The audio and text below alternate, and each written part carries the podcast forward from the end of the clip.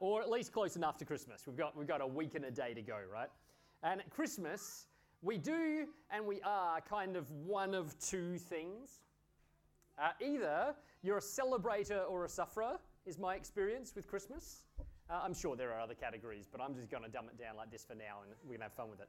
Um, you either are the person who celebrates riotously at Christmas and has a great time, or you're a person who maybe doesn't like this season.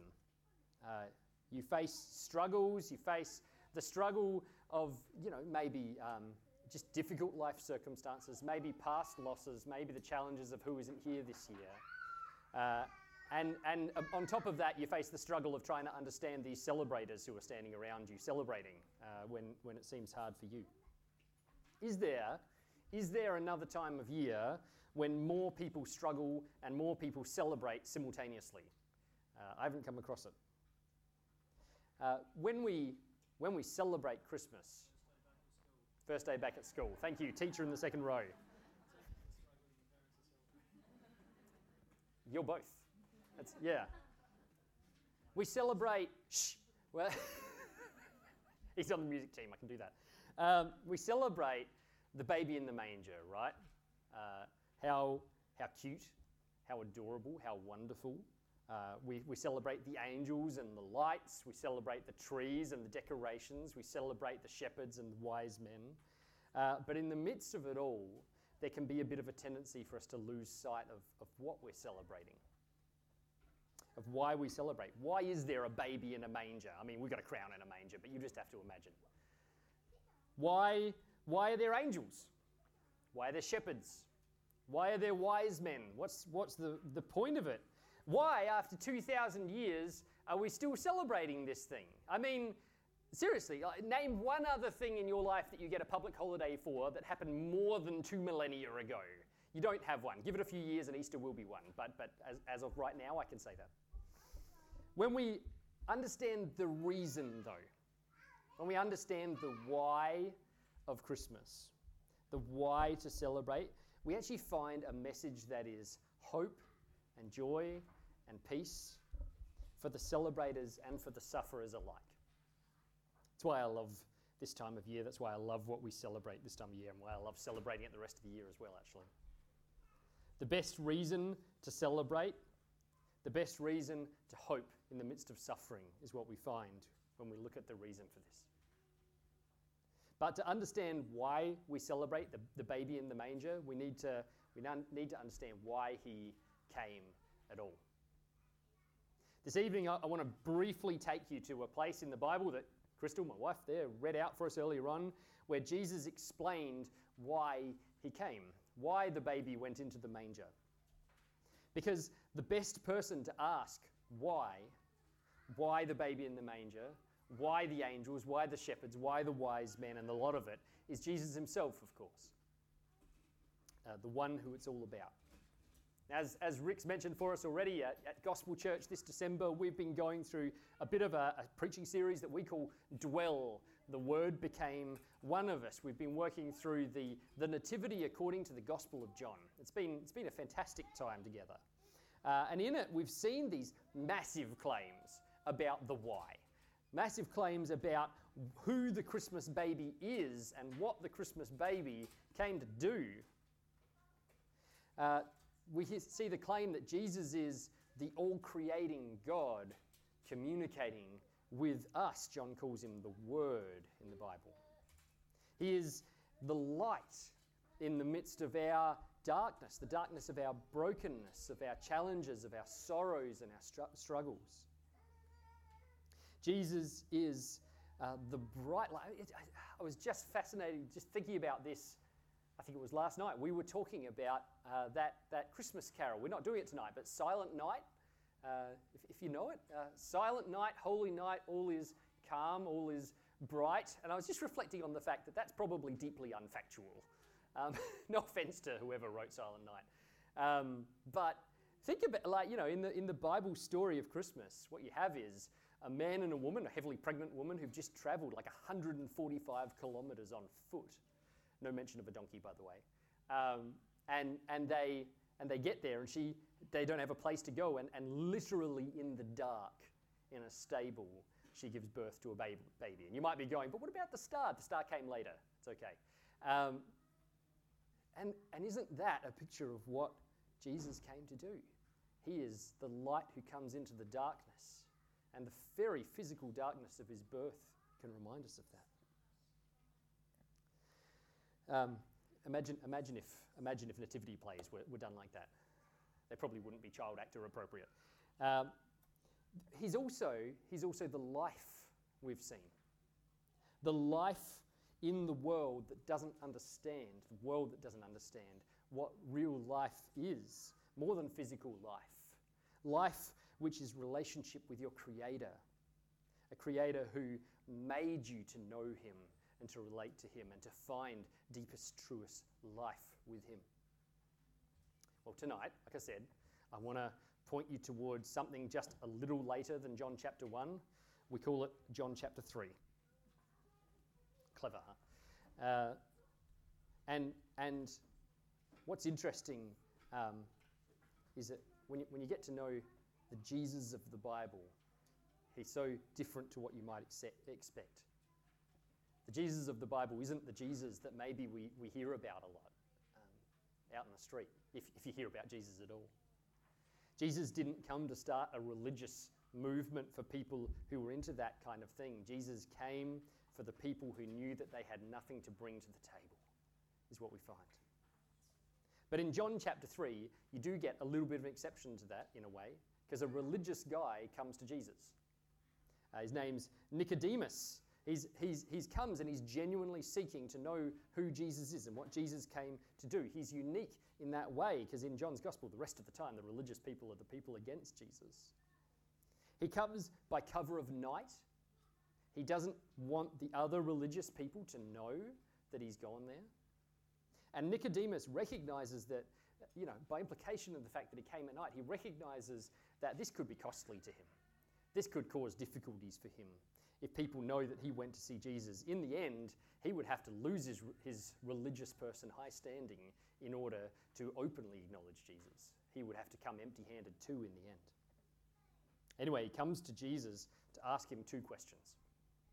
And the first question he asks is, What is Jesus all about? That's a summary version. You won't find those exact words in the Bible. What's going on with him? He's seen the signs, he's seen the wonders, he wants to know. And Jesus gives him a bit of a shocking answer. Uh, what he says to, to Nicodemus is still relevant for us today. What he says to us is that he came down to make you new. He came to make you new. In fact, it's, it's probably a little bit more jarring than that, the way that Jesus puts it. Uh, he says, You can't come into the light and the life of Jesus. You can't go there unless you are first made new. What his exact words are, unless one is born again, he cannot see the kingdom of God. You can't see it. You come in, can't come into the life and light of Jesus unless you are born again. And this comes back to what we find at the beginning of John's gospel, right? Jesus doesn't just come to add a little bit to your life, He doesn't come to give you a new religious movement. Jesus makes you new as a whole. Jesus takes the hopeless and He fills them with hope. Jesus takes the lifeless and He pours life into them. He takes the people who've lived in great darkness and he shows them great light. Forever light and life, life like you've never known. But if Jesus is life, then that means he's not just he's not just some thing that you can add to your life. He's not he's not the side note. He could never be that. You need to be made new. He needs to come into everything. Nicodemus understandably, I think, is confused. Anyone relating? Born again, like, I mean, maybe, maybe you've sat in a church for a while and, and, and you're kind of used to that language of born again and, you know, you, you, have got some categories for that. But think, give, have a heart for little old Nicodemus because he's never heard anyone talk like that before in his life. And Jesus has just said, you have to be reborn. Now, think, don't think too hard, but think about how birth happens. That's a challenging thought, isn't it? And so Nicodemus goes, Well, what? How? And Jesus this time gives him this two part answer. And this answer tells us why the baby is in the manger, why Jesus came, why the angels celebrate, why the shepherds praise, why the wise men worship. First, Jesus came down to make you new by being lifted up. The Bible's presentation is that God created us all. We've actually already had this mentioned for us tonight. He created us all for this perfect, forever life with Him. If, if you've heard the story that God is here to wreck your life with a bunch of rules, don't believe it. You were made to find joy with Him. But we chose to reject Him, is the sad part of that narrative.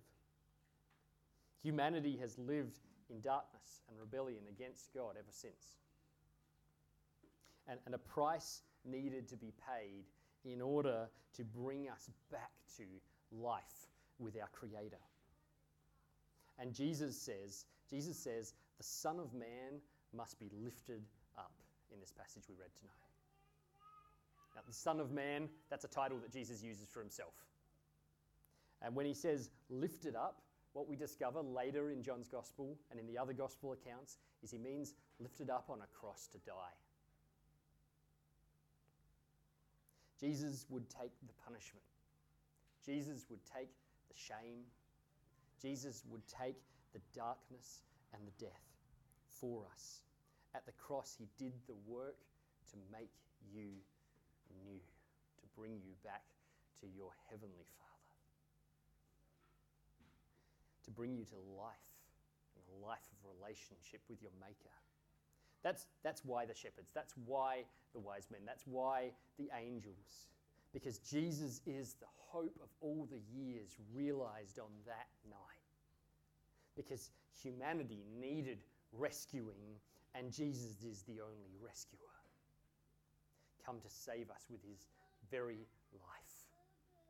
But then Jesus gives us the second part of his two part answer. In, in probably the most famous words in the Bible, he says, for God so loved the world that he gave his only Son, that whoever believes in him should not perish but have everlasting life. For God did not send his Son into the world to condemn the world, but in order that the world might be saved through him. Jesus came to make you new by leading you to trust in him, to believe in him, to give your faith to him. Jesus offers life the likes of which you have always been looking for. Life that you've been trying to find your entire life, by the way. Isn't that a funny conundrum? Have you ever noticed the hole that, that everyone lives trying to fill a gap in their lives? This is why the next car looks more attractive than the, the one you just had. This is why the next relationship looks more attractive than the one you have. This is why the, the everything.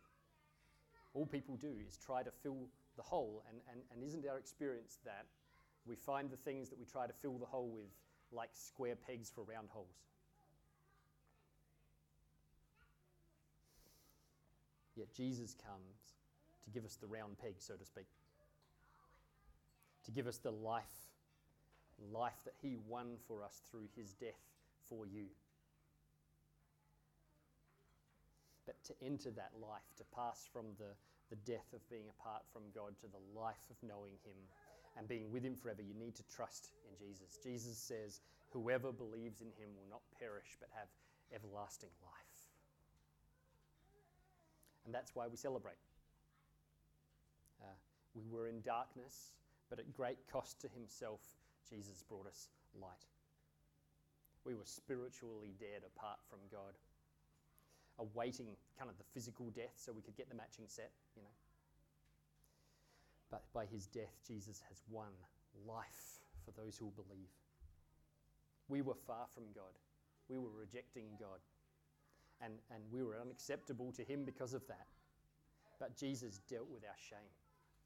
And he makes God known to us. So the challenge tonight is an unbelievably simple one. Do you trust Him? Do you live trusting Him? Don't fall for the, the idea that, that, that a Christian is someone who got some water sprinkled on their head at some point in their life. A Christian is one thing, one thing alone a person who knows the joy of trusting Jesus. If you haven't, well, why not make this a Christmas like no other, right? Christmas when new life begins for you. I'm going to I'm gonna pray for us now, uh, and I think the band's going to come back up as, a, as I do that.